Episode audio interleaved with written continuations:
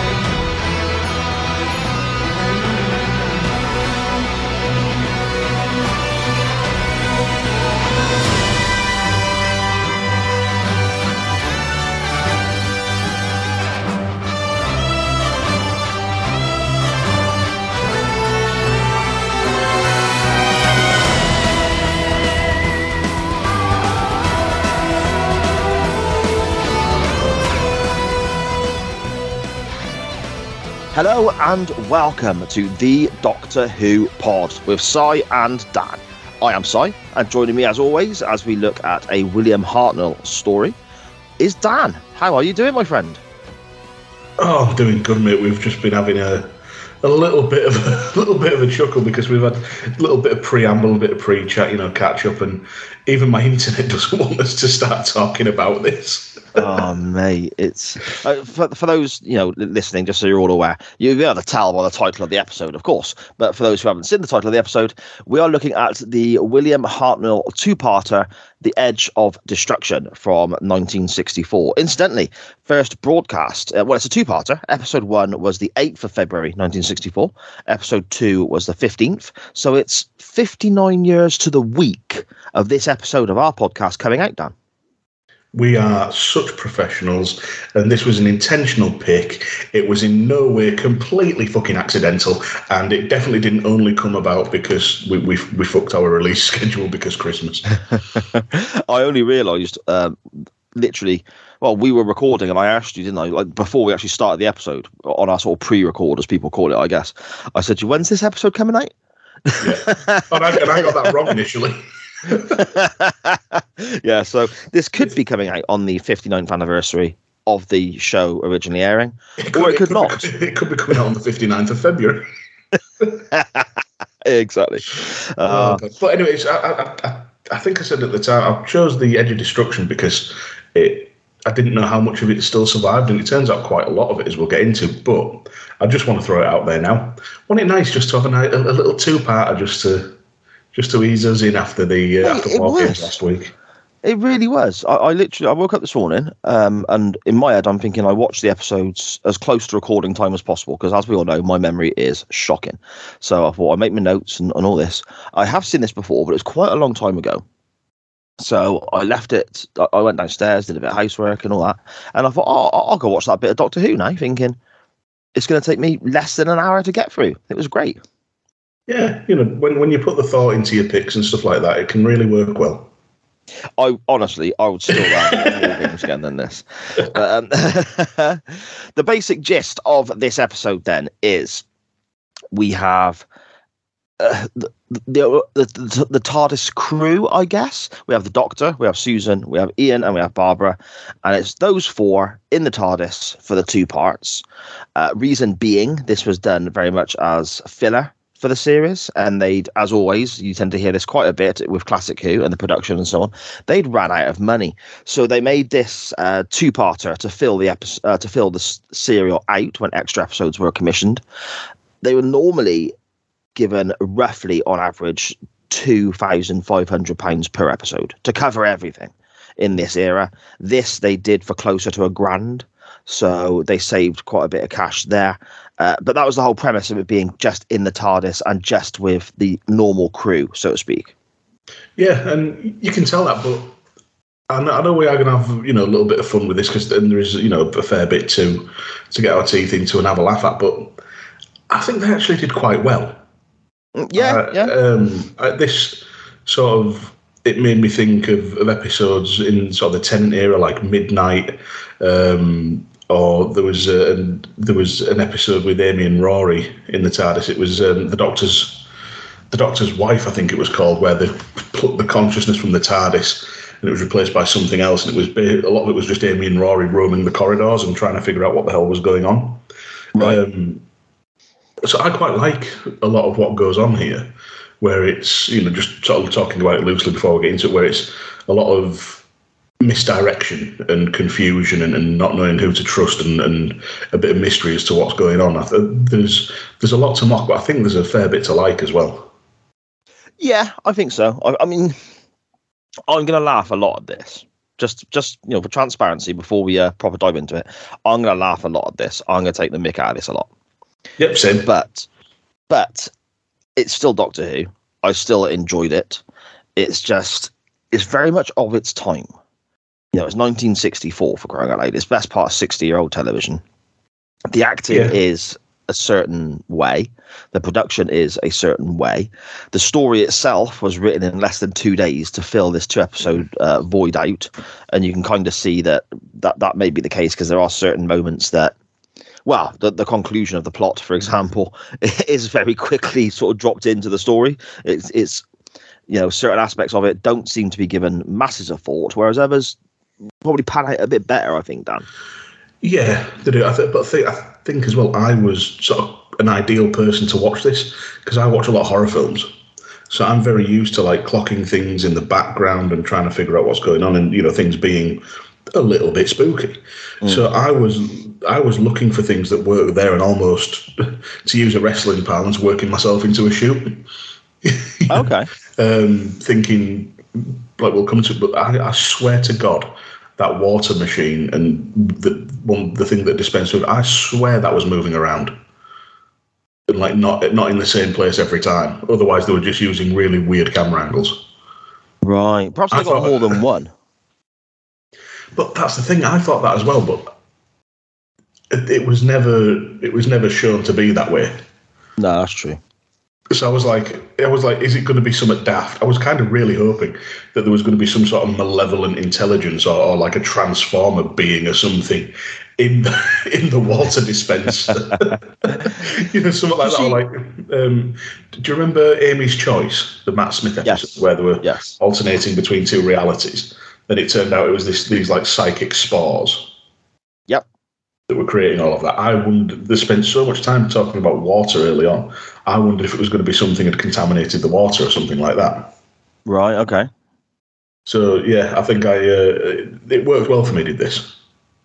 Okay. I, I also noticed that the water machine provides you with milk, which is always handy to have a fresh supply of. I guess I'm not sure if I'd drink it, but I'm I'm funny about I'm funny about milk anyway, mate. As I mentioned before, but yeah, pressing a button and getting milk in a bag, that's a bit weird, isn't it?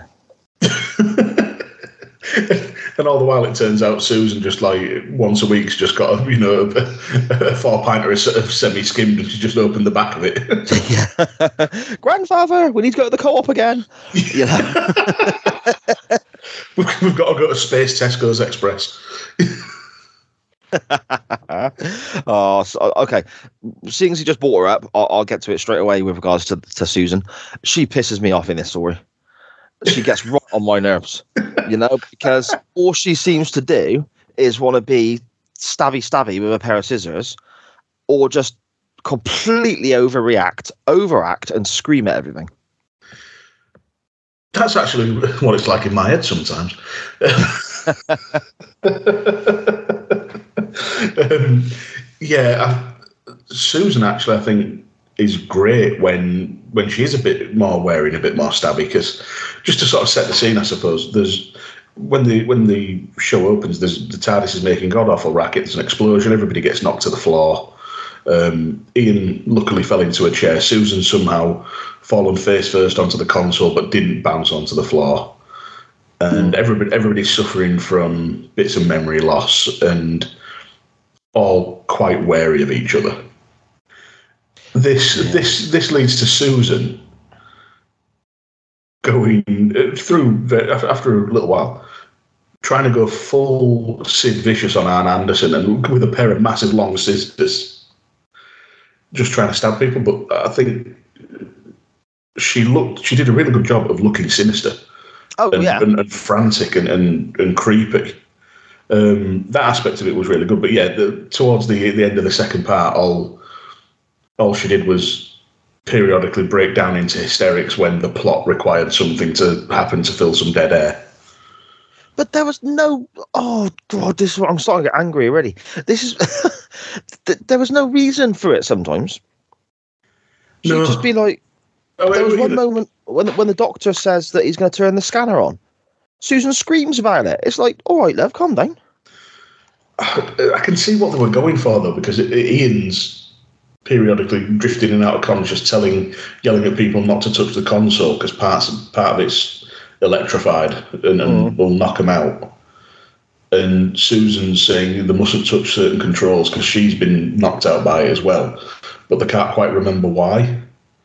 Yes. So I think it, it's it, it is a failing in the storytelling and and the direction. I think because hmm. it just comes across as a complete overreaction and the the, the going for sort of terror and, and, and panic and what they got was screaming Yeah. Yeah. just I've also- nonsensical screaming it, yeah it, it, it was a strange one but it's also- it, oh go on sorry mate Sorry, mate. I've also got a little theory about Susan anyway, and I, I like Susan in general. She was one of the first companions I ever saw outside of Doctor Who when it was being aired on television because one of the first programs I watched was Doctor Who and the Daleks on, on VHS tape.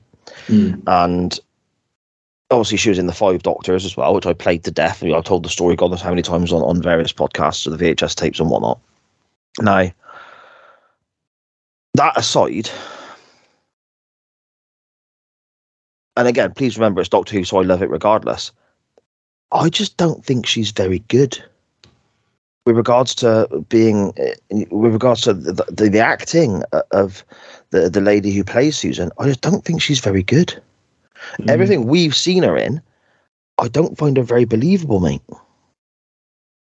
No, I, yeah, I, I, can go along with that. Um, I, I think there always has to be a nod to the direction as well, because you know a lot of this was done on the cheap, and, and did they necessarily have time to get any better takes or to or to give any you know any further you know direction to to Susan to try maybe try and get a better performance out of her, and then was the was the edit there? You know, was the editing there to to try and make the best of what they had? You know, it, again, when when you're dealing with with a budget, it there is always an element of it's the best they could do for the money.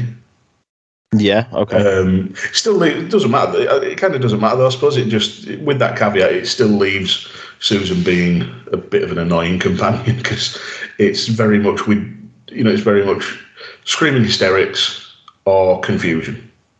Mm. Yeah, yeah, this is true. This is true. We see uh, that at the end of the we see we see that at the very end. Actually, we'll, we'll get to that in, in due course. But there's a point where they've just gone through like the fin, you know, the, the finish, like like it's a wrestling match. The the fix the, the fix the issue, and then they feel the need to have another bit explaining specifically to Susan how the issue was fixed. Yeah, I went. but, but this is, Go on. We'll get to that. We'll get to that in a minute because I actually went downstairs and told Sharon about that as soon as I finished watching it, and she just looked at me like, "How are you? Why are you spending your life like this?" and you're just like, "I don't know, but I'm having fun." yeah, exactly, mate. Exactly. Uh, so we start off, as you said, Dan, with, with the TARDIS effectively making funny noises, almost crashing, I guess. Lots of stuff going on, and there's quite sinister music as well. I didn't mind that. Mm. That was that was quite you know atmospheric. And then Barbara's looking around, and she looks at Ian, and she goes, "Ian Chesterton." Like it's a question, and I know it's a question because oh, I'll tell you what, it links into why I was late today. Uh, unsurprisingly, for those listening, I was late to this recording, and uh, I messaged Dan to say I'm going to be about 15 minutes late. The reason being is I don't know what had happened, but somehow I turned the subtitles on to my television. so this is this is getting to be a damn level excuse. This is like something that make me late for UTT. Like I was waiting for my takeaway or I needed an emergency shit. So I was trying to turn the subtitles off, but I couldn't figure out how to do it. It was taking me ages, and I can't watch the TV and have the subtitles on because I end up reading the subtitles and not watching what's going on. So that's why I was late. It took me bloody ages to figure out how to turn the subtitles on off, and it turns out it's just a little thing in the corner on BritBox that says C, and you just click it and it goes away. Brilliant. Took me about took me about 10, 15 minutes to figure that out. Brilliant. Mm. But yes, I know it's a question, and she's puzzled because there was question marks on the subtitles, and she says, "Ian Chesterton," and then Susan's going around in pain. You know, she's got a bad head and a bad neck, um, and you know, to add to the confusion as well, Ian, when he does come around uh, a few minutes later and he's looking around and talking, he, says to Barbara, "You're working late tonight," as though he thinks they're still back at the school and stuff. And it's quite. They're all looking quite wide-eyed and a bit space cadetty, and they got this atmosphere, atmospheric music playing. The start of it, I think, okay, I'm, I'm wearing something good here. This is going to be quite a creepy, mm. weird episode, you know? Yeah, I was exactly the same because the the, the play the memory loss really well, and then particularly mm. Susan, uh, when she gets up to go to get get water, she she's got these weird lurching movements that they're doing. Like they're not quite in full control of their own you know own limbs as they're walking around.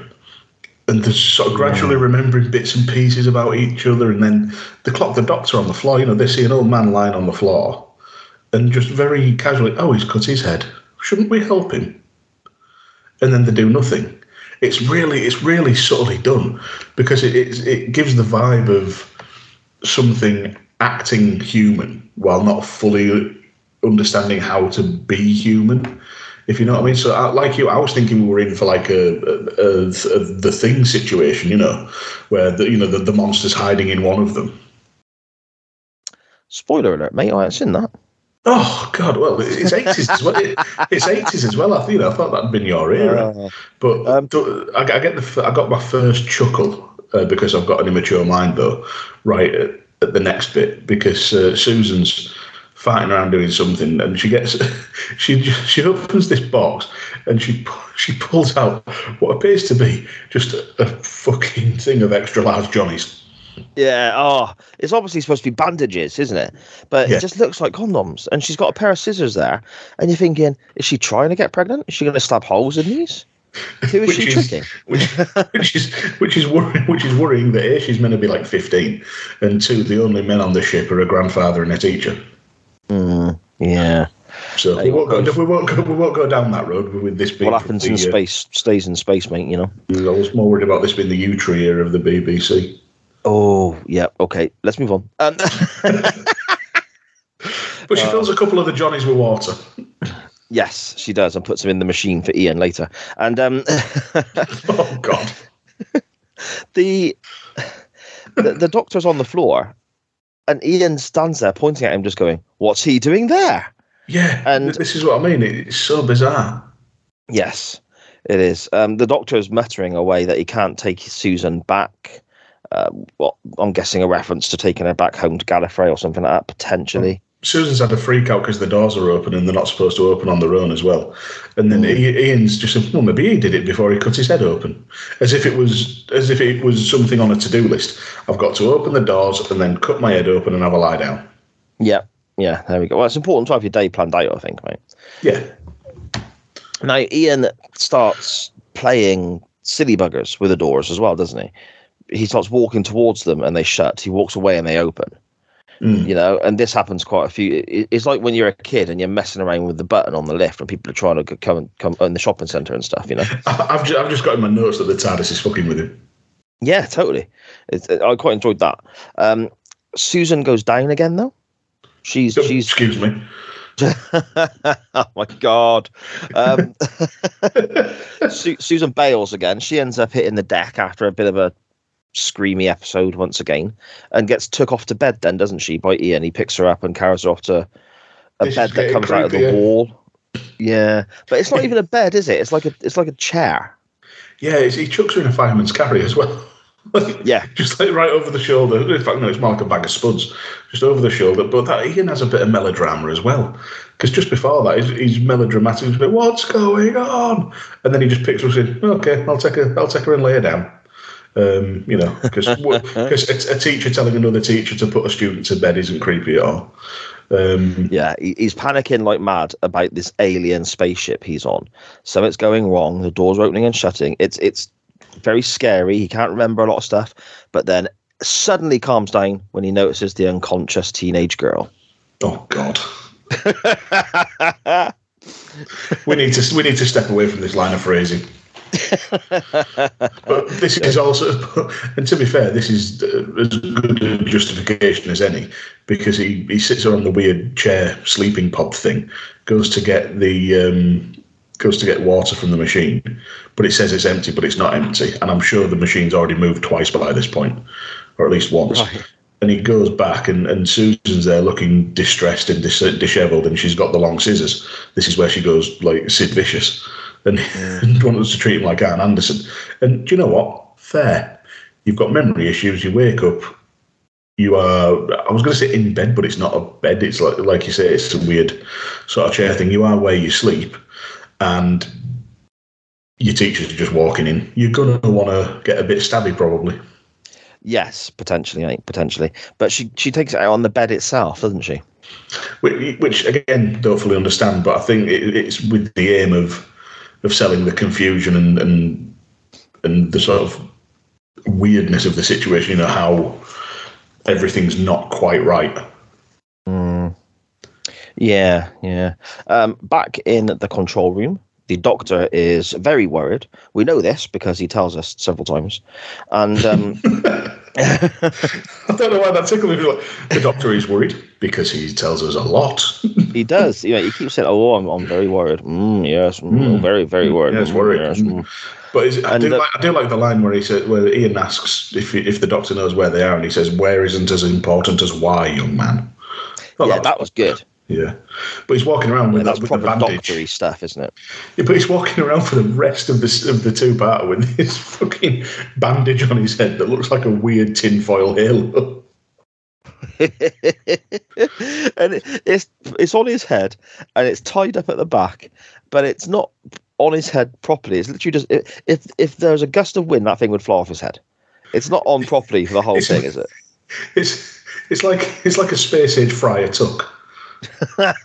yeah. oh dear. Uh, Ian and the doctor go off to look at a machine that is supposed to tell him which part of the TARDIS is broken. I suppose like a diagnostics machine, I guess. Well, it's a machine that's built to detect faults, which is ever so scientifically called the fault locator. Does exactly what it says on the tin. Oh, machinery by Ronseal. And it's say it's it's basically saying A fifteen, A sixteen, A seventeen, A eighteen, etc. etc. etc. So there's quite a few faults it's detecting, it seems, Dan, isn't it? Everything's fucked. Hmm. yeah, I love it if that was if that was an alternate readout. Yeah, yeah, you're knackered, pal. probably probably best get out, really. yeah. Uh, Barbara goes back to check on Susan again. Um, she's being very weird, not talking much, kind of sat there before Barbara eventually says, Susan, give me the scissors. Because she sat there with the scissors again.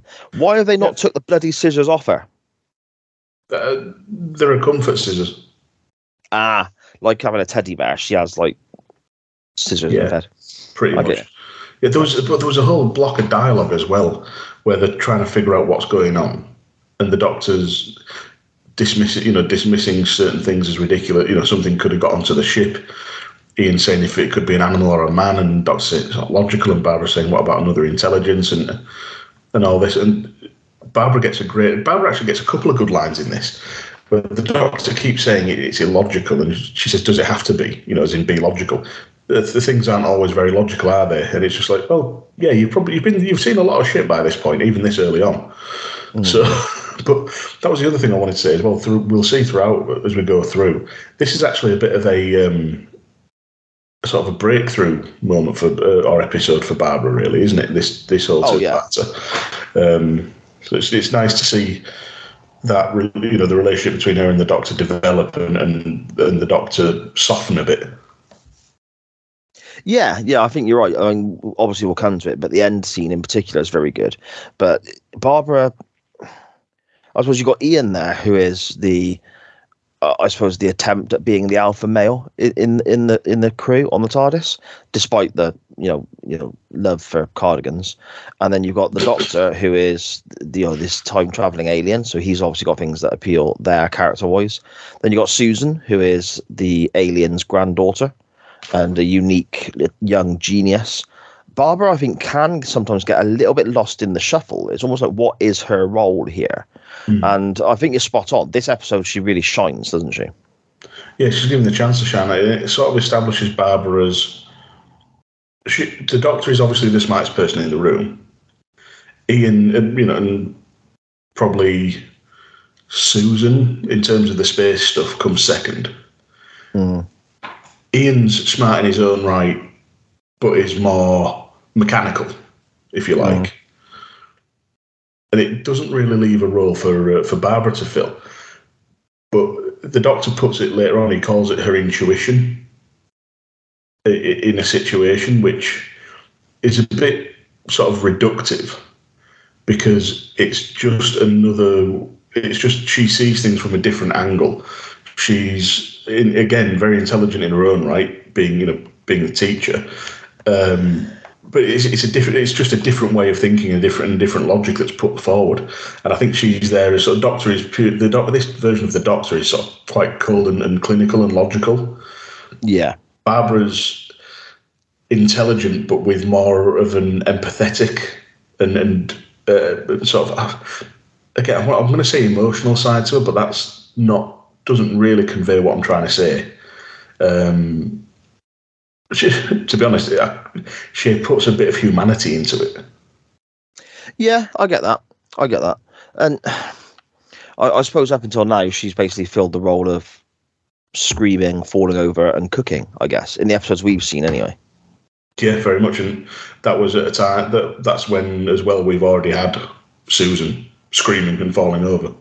Yeah, she falls over a lot. She falls over in this. There's nothing to trip over, but she keeps falling over. The floor's flat. There were explosions going off at points, and also she kept getting that pain in her head. Um, if I tell you what, I tell you what, try, like, don't try and excuse the wonky ankled alien, mate. Come on. if I tell you what, if that was a if that was my, if that was a really bad migraine, I understand why she fell over because I've nearly done the same thing. Oh, okay, fair enough. It affects you, it fucks your equilibrium. Okay, yeah, fair enough, fair enough. Um, Barbara gets. I the, sorry, I love how quickly I won you round on that one. Just, just, just one personal anecdote. You go, don't, don't back up the, don't bank up the, back up the wonky ankled alien. Come on, Dan, what the fuck you playing? Yeah, all right, yeah, makes sense. Stick by your convictions, man. Fuck it. okay, she falls over too much, mate. Um, Barbara gets the scissors off Susan here, and then all of a sudden Ian's in the room, and he's being creepy as hell here. He's got like a he walks weird, in, starey face. he, he walks in and he may as well be acting like Vic Reeves in Shooting Stars. That's what it felt like. He just walks in, hello. Yeah, it was it was weird, wasn't it? It was a bit strange. Um, this is when Ian explains that the doctor's going to turn the scanner on, and we get a bit more screaming and shouting and falling over from Susan. And then the doors open and shut a bit, and the scanner starts showing them photographs. Yeah, this was this was quite odd Hmm. at the time, but ends up actually being a really really fun little device um, to sort of lead to the lead us to the conclusion later on. It's a good bit of foreshadowing. Yeah, yeah, definitely. Uh, then the, uh, I suppose part of this as well. We were speaking about the the sort of memory loss, and everyone's acting a bit weird. Nobody really knows what's going on. Naturally, that's going to start breeding a certain level of paranoia, isn't it? Yeah, And it kind of manifests here with the doctor. Um, he effectively takes Susan to one side of him, and it's almost like there's battle lines drawn figuratively on the screen because you have the two time travelers and they're pointing the finger and blaming the two humans. It's almost a bit of space racism, I guess. I don't know, but it's it's like he's got his granddaughter and he's saying these two have messed with my ship. They are Yeah. causing this. yeah. The doctors consider the variables, and, and the only variable from before they started the tra- travel to now is, is the two humans on board, um, because they go through the scanner, they're, they're looking at it, saying it was, oh, that was the you know they see a planet, and that was it was Quinnis of the fourth universe, but that's not outside; it's a photograph, and all the rest of it, and it. It, the paranoia sort of creeps in quickly, but the doctor verbalizes it quite subtly initially. Ian, Ian's asking what it's all about, and he, he, doctor saying, "I thought you might be able to explain." And the doctor, "Ah, you're trying to confuse me, are you?" Blah blah blah, blah, you know, and giving it a, giving it a load of shit. And they got they have this sort of heated back and forth, don't they? And this is when Barbara really gets a first big moment, which I absolutely loved. I love this. Oh, she gives him a telling off. She's the rips her a doctor's new one, mate, don't she? yeah, the doctor's accusing her of, of, of, of accusing them of trying to blackmail him to get them back to, to England and, and take him home. And she, I've got it, I've got it word for word here. And she says, "You stupid old man, don't you realise?" Don't you just just leads off like that, which brilliant. Yeah. Um, don't you realise you would have died in the cave of skulls if Ian hadn't made fire with you, which was which we've looked at. And Yes. and she says, oh, "What about what we went through with the Daleks? Not just for us, but for you and Susan too. All because you tricked us into going down into that city." So the Doctor's obviously got some, you know, got some form and some history there. I've, I've never seen it, so I'm not hundred percent. And this. Oh yeah, yeah, yeah. He, he, um, in that story, what have we covered? Dalek invasion of Earth, haven't we? uh, Yes. So the first Dalek story we've not covered. "Yes, yeah, Right. In Yes, the first right, yeah. Dalek story, they uh, they arrive and see this city, and it, it basically they're on Skaro, and the Doctor wants to go and explore. The others are saying, no, let's try and get Ian and Barbara home. Let's try and travel elsewhere, whatever it may well be. And the Doctor effectively sabotages a bit of the TARDIS and tells them they need to pick up something. The only place it could possibly come from is that city because everywhere else is jungle. So it, he kind of tricks them into going into the city, and that's when it all kicks off with the Daleks and shit. So, right, got you." Okay, yeah, so that makes sense. But she says, accusers, you ought to get down on your hands and knees and thank us. But gratitude's the last thing you'll ever have, or any sort of common sense either. And it's like, fuck you. Yeah. Love But then it You- kind of gets ruined a little bit.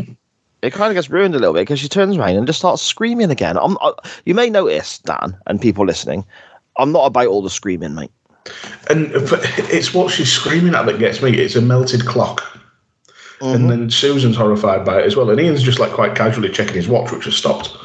Um, and Barbara, like, she, there's a lot of moments in here, and everybody bar the doctor has them, where they're just very melodramatic for a second. Because Barbara, Barbara throws the throws a watch across the room and breaks down crying. Ian's just sort of looking at it, and he just looks at the doctor. You can't blame us for this, doctor. Mm. and he's, you know, the doctor wanders off and comes back saying they need more time to think and they're somewhat overwrought, and he's got them all tea. And Ian calls him out. He says, "One minute you're abusing us, and the next you're playing perfect butler." Yeah. It, again, this was because everyone's getting angry. The last proper interaction the Doctor has, he's accusing Barbara and Ian of sabotaging the ship and then getting himself uh, ripped a new one by Barbara. And then he just totters off and brings back a tray of drinks. And it was a bit like, mm. it's quite obvious there's something going on with these drinks, isn't there? Yeah, it's really, really telegraphed, and you know, Ian clocks it. He knows what he's not daft. He knows what's going on, and they all just sort of toddle off in their own directions, don't they?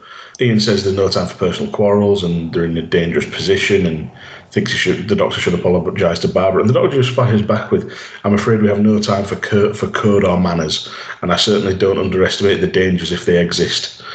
But I must have time to think rash action is worse than no action at all.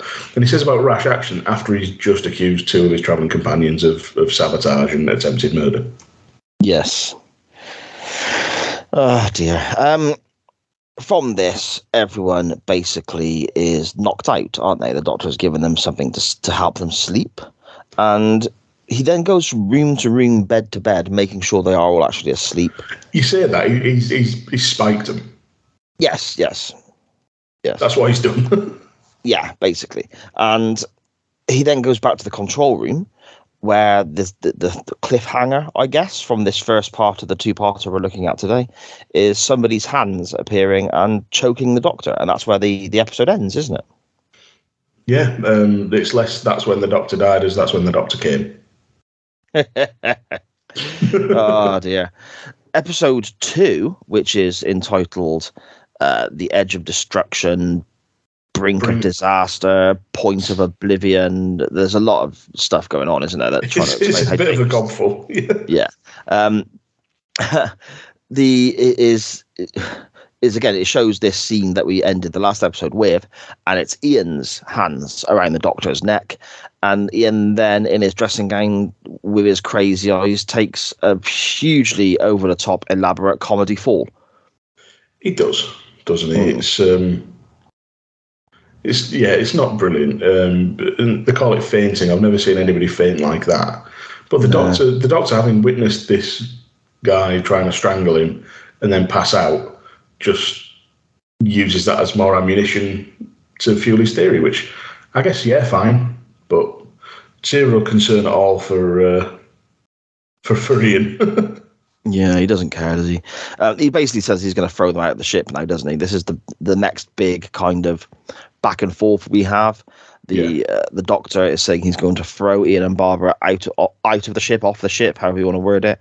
Susan, at one point, kind of sees the logic in this, but is against it because they're her friends or teachers and so on. And we then get a danger signal going off, which sounds quite a bit like a foghorn. yeah, it's um, it's an odd one, isn't it? Hmm. Very loud. Yeah, I didn't quite know what to make of that, to be honest. Yeah. Uh, and then Ian tries to strangle Barbara as well, just for good measure.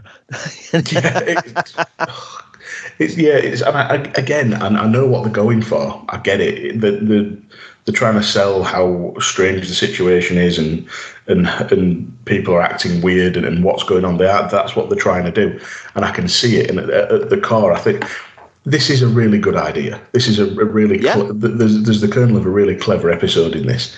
I just they just didn't have the the budget or the or the time to pull it off. Which is, like I said, maybe that's why I'm a, that's why I'm being quite generous with it because I could see what they were going for, and I love that sort of episode. So I think I really, really wanted to like this as as I was going through. Um, Yeah, fair But I can't- I can't- I can't deny that budget. Yeah, I can't. And, and the time the time it took to write that you told me as well. Yeah, well, the option was either try and create something quickly as two filler episodes, or go off the air for two weeks. Was is what I've read today in, in looking stuff up for the show. That was the the production team's decision, so they went with this. So you're right; hmm. they didn't have much time, and they definitely didn't have much budget. They've done the best they can, and yes, some of it is quite wobbly. Some of it is a bit comical in places, but the, the character progression, especially for Barbara, I think this ends up being quite quite substantial in, in regards to the whole time that they're traveling together. Yeah, it does. And but they do even now they do enough to keep us guessing because the doctor's going full into this conspiracy theory that it's Ian and Barbara. But as soon as he goes near the console, Ian's awake and yelling at him not to not to go near the console because it'll, it'll electrocute him. Uh, well, and that's just after the doctor's been calling it divide and conquer tactics because Susan's coming round to the logic that why would Ian and Barbara try and sabotage the ship when it could kill them if they want to go home? Yeah, that, that does you know it's it's pretty glaringly obvious. To be fair, it's you know it's, Yeah, it is a wee bit. It is a wee it's like bit. come on, think it through. And the you know? doctors, the doctor, they're just they're trying to get the doctor. And it's like, well, they're resourceful and cunning, and it's like the, the doctor is so pig-headed and, and adamant that he's right and determined this is the correct course that he can't see. He can't see the forest for the trees. You know, and it's mm. it's something that's you don't see so much of in modern Who. But when you do, it's really effective. And, and weirdly, it's from an episode I don't like that much, but just sprung to mind. Um, the Runaway Bride, the Christmas special, uh, which was Catherine Tate's first appearance. Okay, The Doctor's there under, under the Thames. There's this giant, creepy spider monster, and he's flooding, basically causing some sort of flood to, to kill the kill the spider, to kill the creatures. And he's adamant that he's going to see it through to the end, even if it costs him his life. But Donna talks him down. yep, But you thought, like, oh Jesus, the ooh, this is getting a bit dark and a bit murdery for a. Christmas special.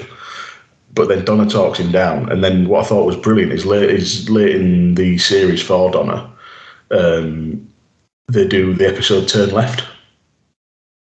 yes, I loved this. Yeah, so I'm glad they've sort of gone away from the the, the sort of the crusty old boomer doctor of the of 1964. but it just means when when that part of the character does come out, it just like you said, like I say, it just makes it that much more effective. I don't know why I went down that rabbit hole, but that's just what sparked my mind. Oh, fair enough, mate. Fair enough. Uh, the, the doctor then explains that they are on literally the brink of destruction. Every piece of equipment is is wrecked, and they've got ten minutes apparently to survive. This is after we get a, a bright flash and everything kind of wobbling about a bit. Yeah, yeah, the explosions are going off. It's and uh, Susan's reporting it's it's happening every 15 seconds, whatever that is, whether it's the you know the, the lights flashing or, or what have you. Um, Ian's rumbled that it was the uh, the the tea that got them all to fall asleep. But did did you clock as well more? We'll call it classic 60s moments of explain everything in great detail to the woman and therefore the audience when the doctor decided to explain in great detail how the fault locator works. yes, it Uh, When when shit goes wrong, bulb goes on. yeah it's kind of yeah it's it's quite patronizing isn't it? Especially well we'll, come to the torch thing in a bit but that that was the worst of it for me. But it is all quite patronizing. And like you said very much of its time isn't it? Very 60s Yeah, It's patronising, but it's also filler within filler, mm. which is just dull. yeah but on the other side of that though it's actually barbara that figures out that the tardis is trying to warn them. It's barbara who kind of almost solves the issue i guess Yeah, because they start talking about the power source um, and, and things like that. Um, it, she, Barbara says Barbara says something that even I can't spin to make sense, right? um, because she's thinking about the clock face and, and the melting of the clock and the stopping of the watches. And she says that time was taken away from them and now it's being given back because it's running out. Right. However, I've just realised that that means that the TARDIS took away the clocks as a warning to try and get them to realise something was wrong, and has now put the timings back because it's all getting a bit too close. Yes. I've only just twigged that that's what she meant because I'm Okay. dumb. Um, but we uh, we go. We, you know when you know it's always amusing when TV shows or sports commentary goes kind of accidentally dirty. Yeah.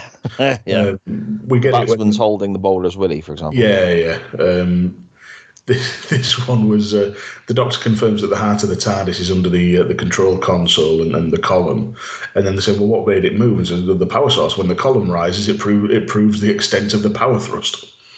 yes, it does. yeah. Oh yeah, TARDIS Oh, yeah. column power thrust. oh man. The doctor has uh, told a little fib, and he explains this by saying to Ian, "I lied deliberately," which is Oh. good to know.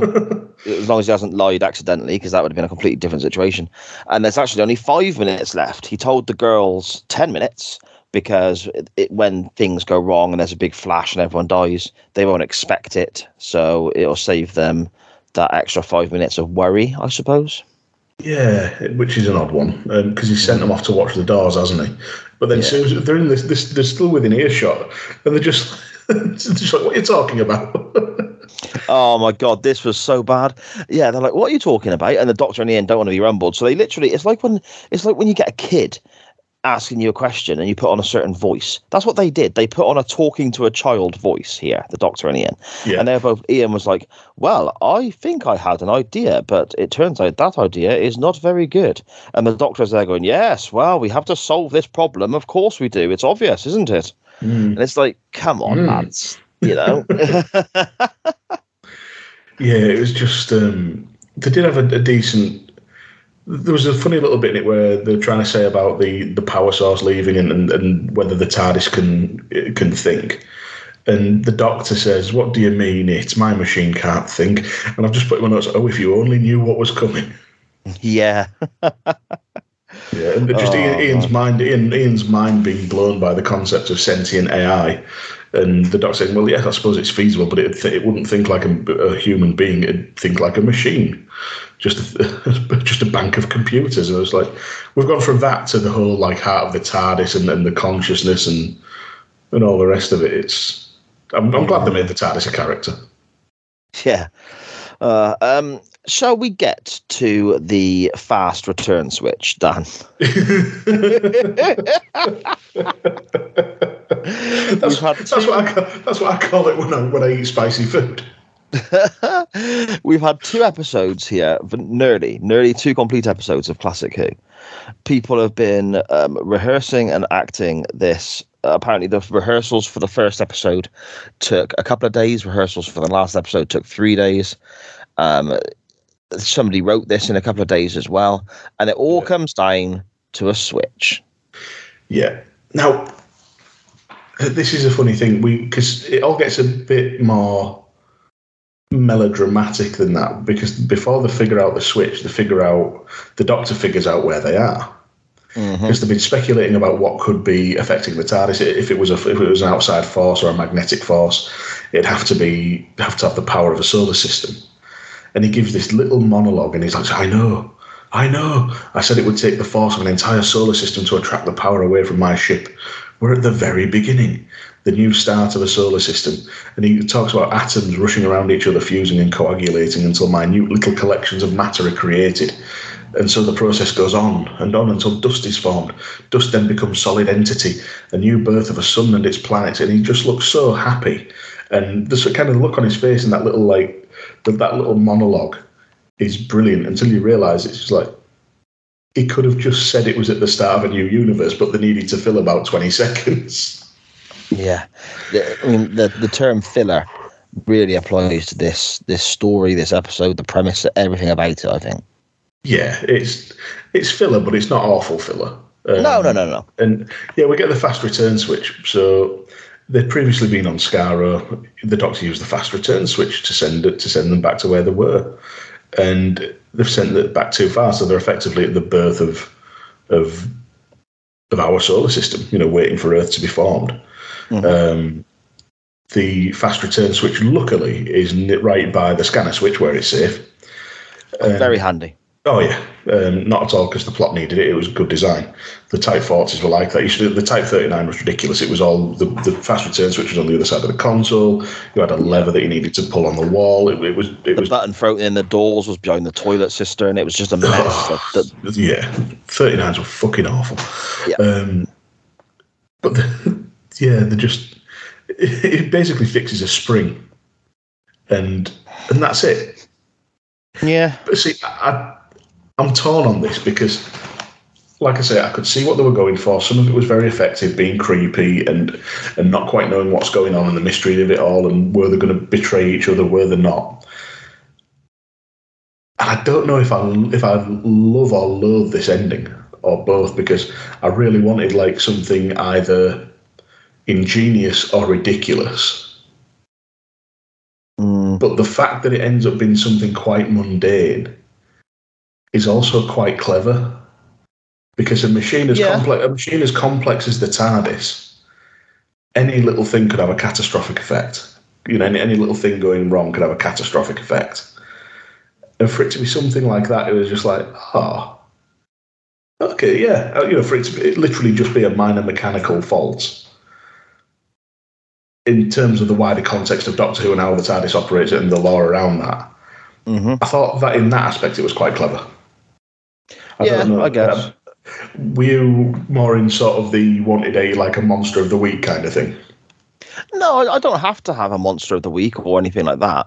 It, I mean, it, the issue that I have sometimes with New Who is that it's always so big and grandiose and, and just everything is always so huge. It's like it's never a case of just saving a village from something anymore.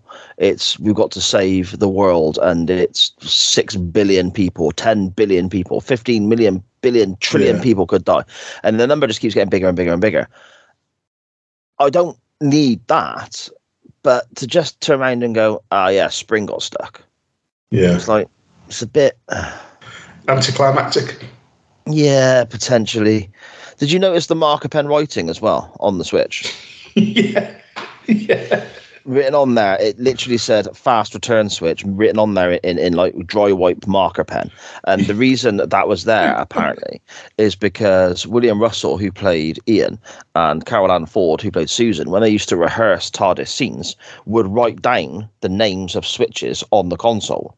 Or they would write down numbers one, two. So when they were going around the console pressing buttons and so on, they would be able just to follow these notes when they were rehearsing. And then the, the production team would wipe them off before they actually shot the real thing. And on this occasion, they forgot to wipe it off. So you've just got somebody's marker pen writing above it saying fast I, I love that. I love that. Wow. That is brilliant. Um, that, that is so funny. Um, what I did like after it all, after everything settles down and the lights are back on and, and all the rest of it, you see everybody in sort of various stages of, of relief. Mhm. Um, Susan's relieved, but still concerned for concerned for the doctor, obviously, because he's, he's a grandfather. Ian's just relieved in general.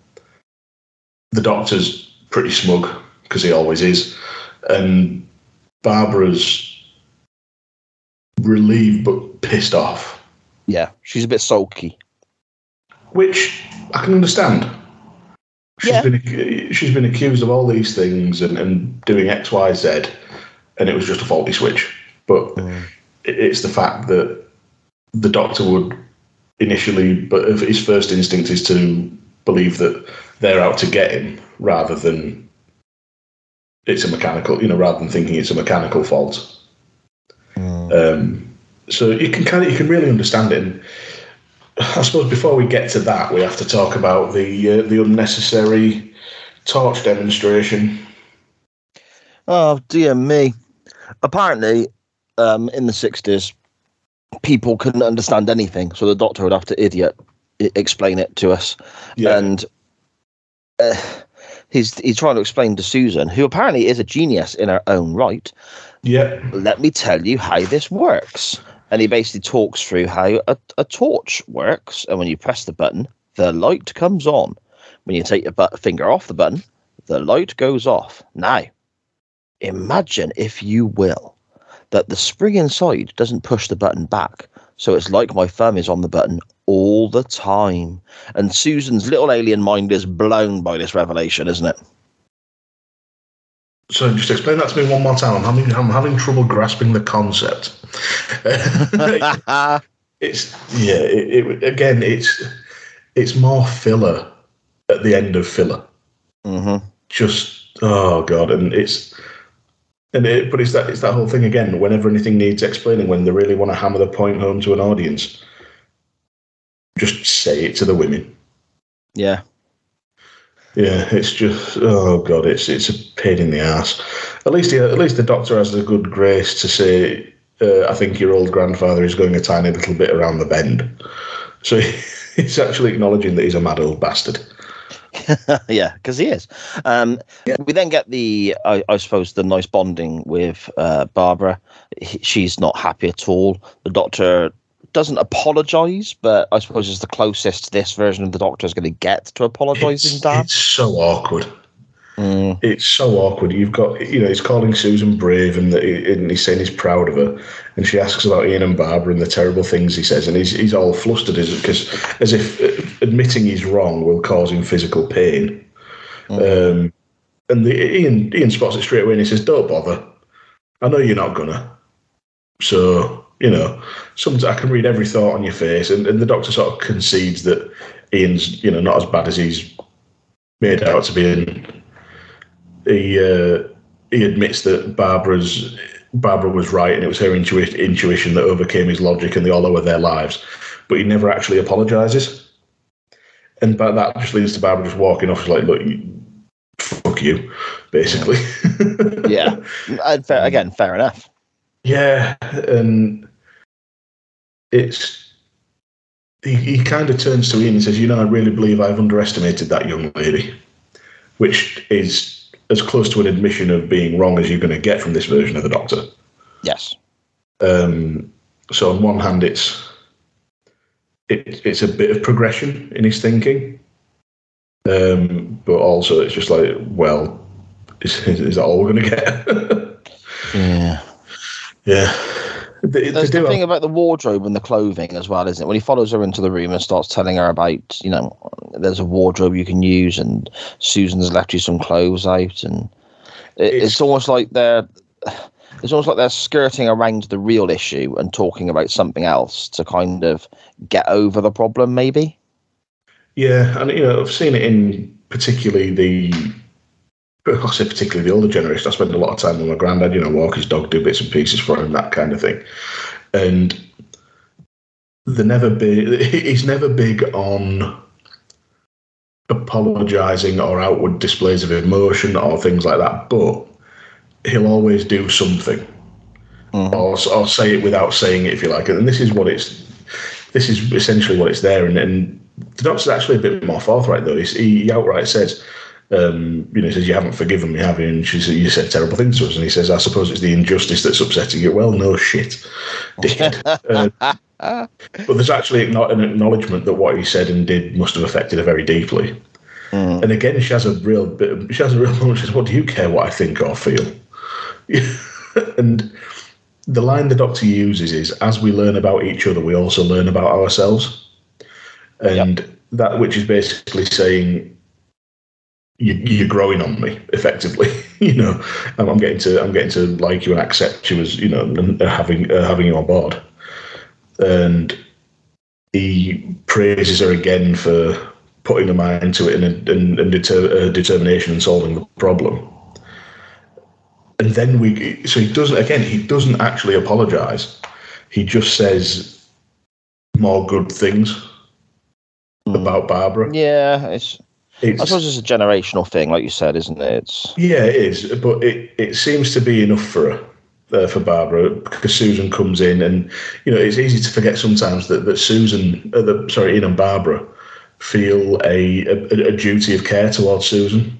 Yeah. as, as a student because Barbara softens, you know, in the in the in the wake of the um, sorry, in the wake of that's a bit dramatic, you know, with Susan sorting out the clothing for her and giving her, you know, giving her the, the trousers or leggings, whatever she was wearing, and even the doctor, he manages to say it without being creepy as well. He's, you know, he compliments the, the, the trousers that she's wearing. You know, they're they're rather charming. Um, which, um, you know, I was just amazed it wasn't creepy, as I said before. Um, and that just seems to be enough. And we get the doctor saying to Ian that, oh, does he say it to him, or does he say it to, does he say it to Barbara herself? He says, we must look after you, you know, you're very valuable. Yeah, that's right. He says it to Barbara, yeah. And that's, again, that's kind of the closest you're going to get, isn't it? Without hmm. actually the words leaving his mouth, I guess. Yeah, and, and again, we're back to the generational thing. That was how pe- that was how people in those days, in back then, particularly older generation, showed affection. You know what little affection they did. It was it was in things like that, and it's a nice little ending, really. You know, all ties up. Susan starting a snowball fight with Barbara. The doctor's telling Ian how he got the coat that Ian's wearing from Gilbert and Sullivan, and Ian gets his daft little jokes. Oh yes, I thought it was made for two. yeah. um, I, I laughed at it. but the, the, it's a nice. I think the ending's done brilliantly because you've got the, the whole character progression with Barbara. You've got Ian and the doctor sharing a joke and having a bit of a laugh and a giggle. And Susan's a young girl and she's excited to go out and play in the snow, which is, you know, outside the TARDIS where they've landed. And it, it's it's done it's nice, everyone's having a laugh and a joke, and then they're like, Oh my goodness, there's this massive footprint in the snow. So you still get a little bit of the the, the sort of cliffhanger feeling to it when they go off air as well. I think the ending is done quite well done. Yeah, it's a real nice little teaser. You know, everything's in that one's wrapped up in a nice little bow. All the danger's gone, but oh wait, what's this? It, it's a, so even if you haven't enjoyed these these episodes, you know, where it is a bit, you know, sort of light on action, shall we say, mm-hmm. and and things, you know, happening and, and the wee woo beep boop side of it, you've still got a hook for next time round. Yeah. Yeah, not that we can check that out because that leads into Marco Polo, and all seven episodes of that are still missing. So, which is a great shame.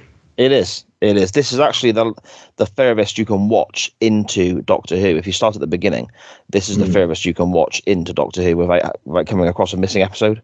It's Marco Polo that kicks that whole thing off. So yeah, it's a bit of a shame, isn't it? It is, but you know, we knew we knew what was going to happen when we signed up, didn't we? This is true. This is true. Uh, so, I uh, to summarise, Dan, what what are your sort of closing thoughts on this two-parter in general? It was it was nice to go back and see how they how they did a two-parter in those days. There were some really good ideas. Some of it was pretty well executed. You know, all things considered. Um, I think it was just. I think I think it suffered from the lack of budget and the lack of time to go into yeah. you know to make it to make it a true great a true great two parter.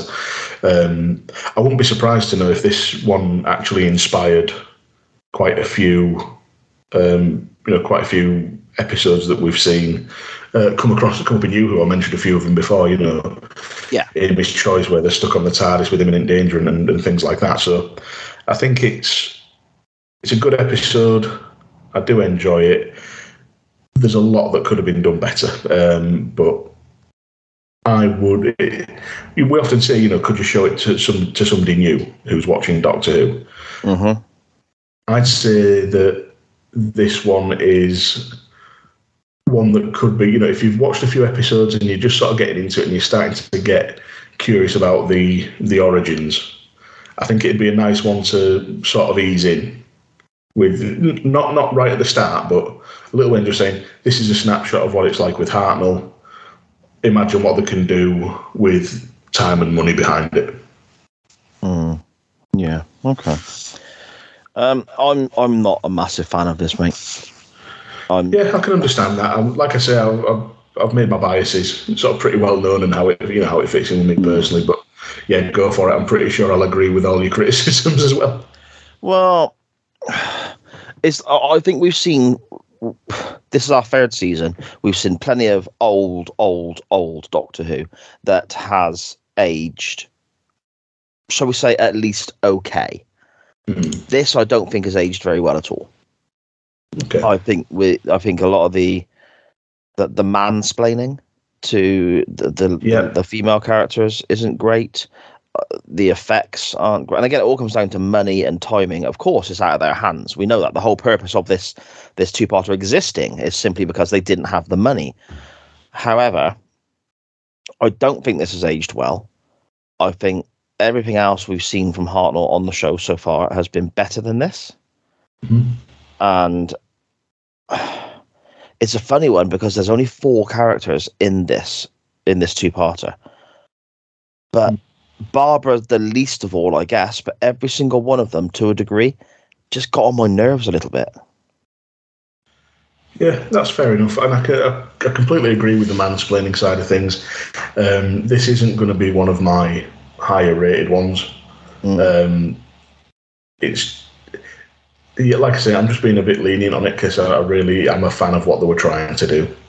Um, But yeah, I can't fault any of your, any of your criticisms there. You, you, you certainly can't say that you're wrong in any aspect.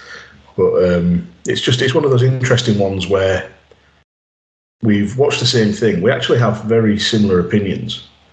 It's just the tack we're taking on it takes us in different directions, and, and that's one of the things I really like doing, uh, like about doing this show with you, is just having that sort of work on. How many times have we have we talked each other around on the uh, you know on draft episodes and things like that when we wrap up a season? yeah that's true that's true So i'll tell you what, our, our don't draft this'll this be- season is going Oh, to go be very difficult our draft this season is going to be incredibly difficult It is, yeah. Because I, was- I was actually just having a look at our uh, our episode list. Um, I know I'm going to put this ahead of at least two episodes. would they Um, be the ones with matt smith in them They would.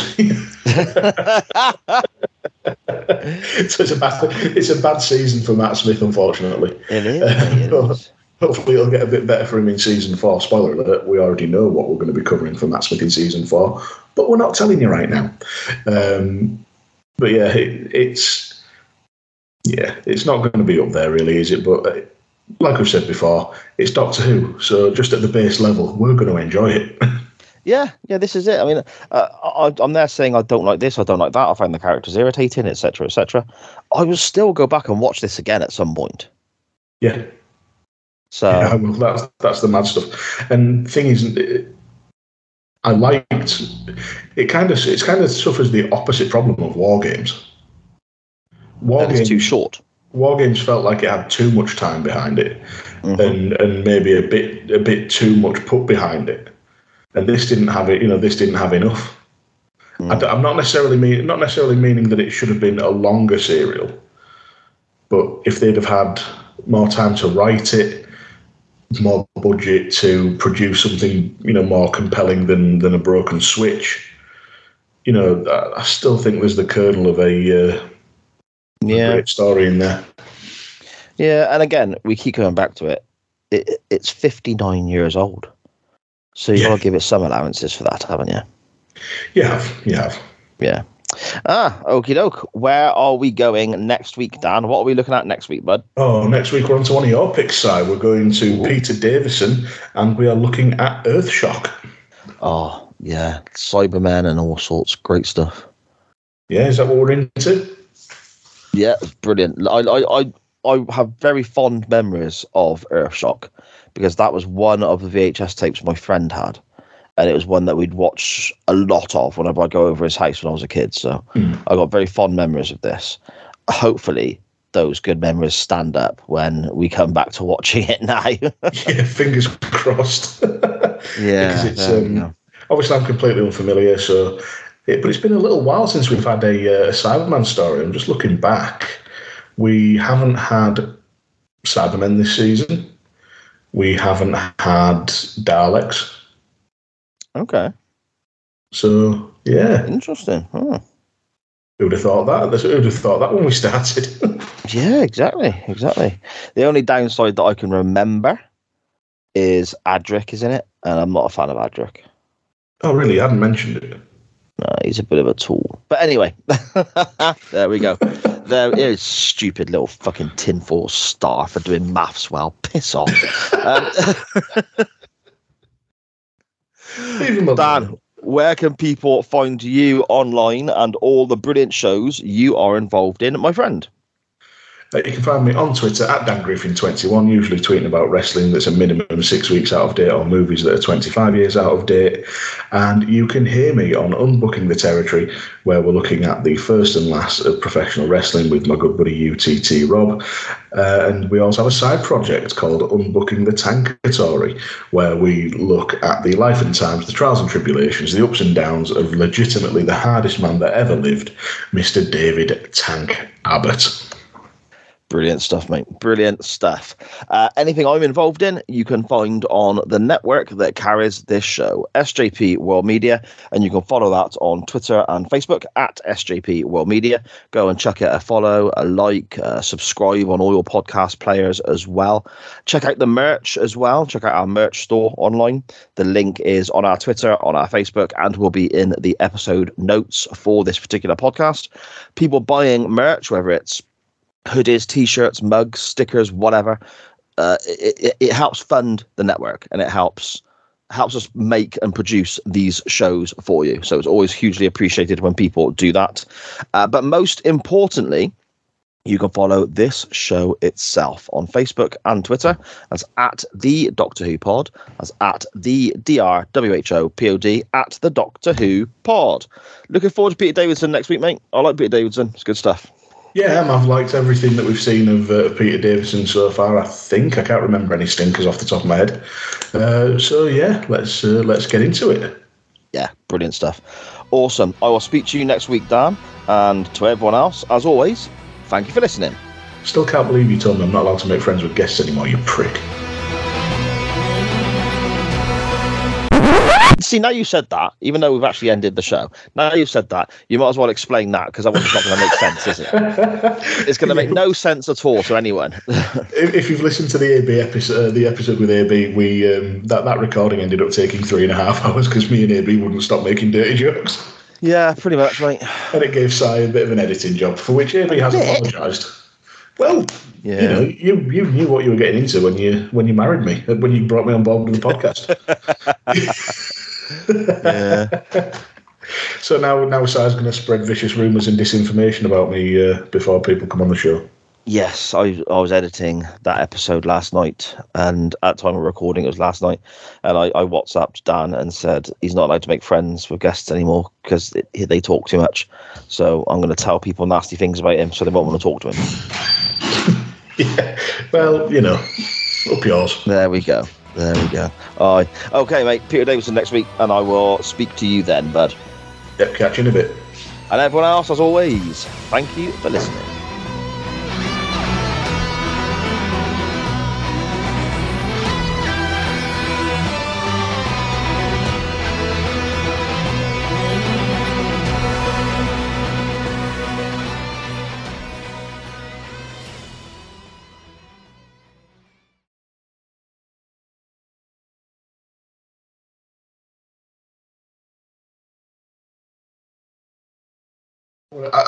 I, I've got a feeling I'm actually going to take this a little bit, this one a little bit more seriously than you are.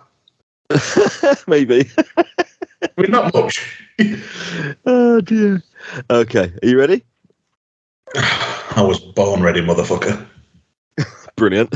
I don't know why a line. From, I don't know why a line from Blade Three popped into my head then, but it did. it would surprise you not at all to know that I've never seen that.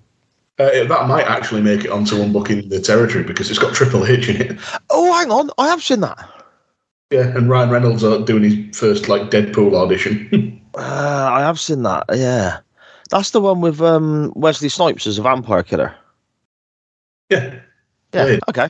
Yeah. Yeah. the first two Blade films were mint. Yeah. I've seen the first one. I don't think I've seen the second one though. Oh, it's got the it's got the what it's the ones with the vampires where they're mutated and the the chin splits in half and they've got this big fucking weird like sucker spiky tongue thing that latches onto the neck. Sounds amazing.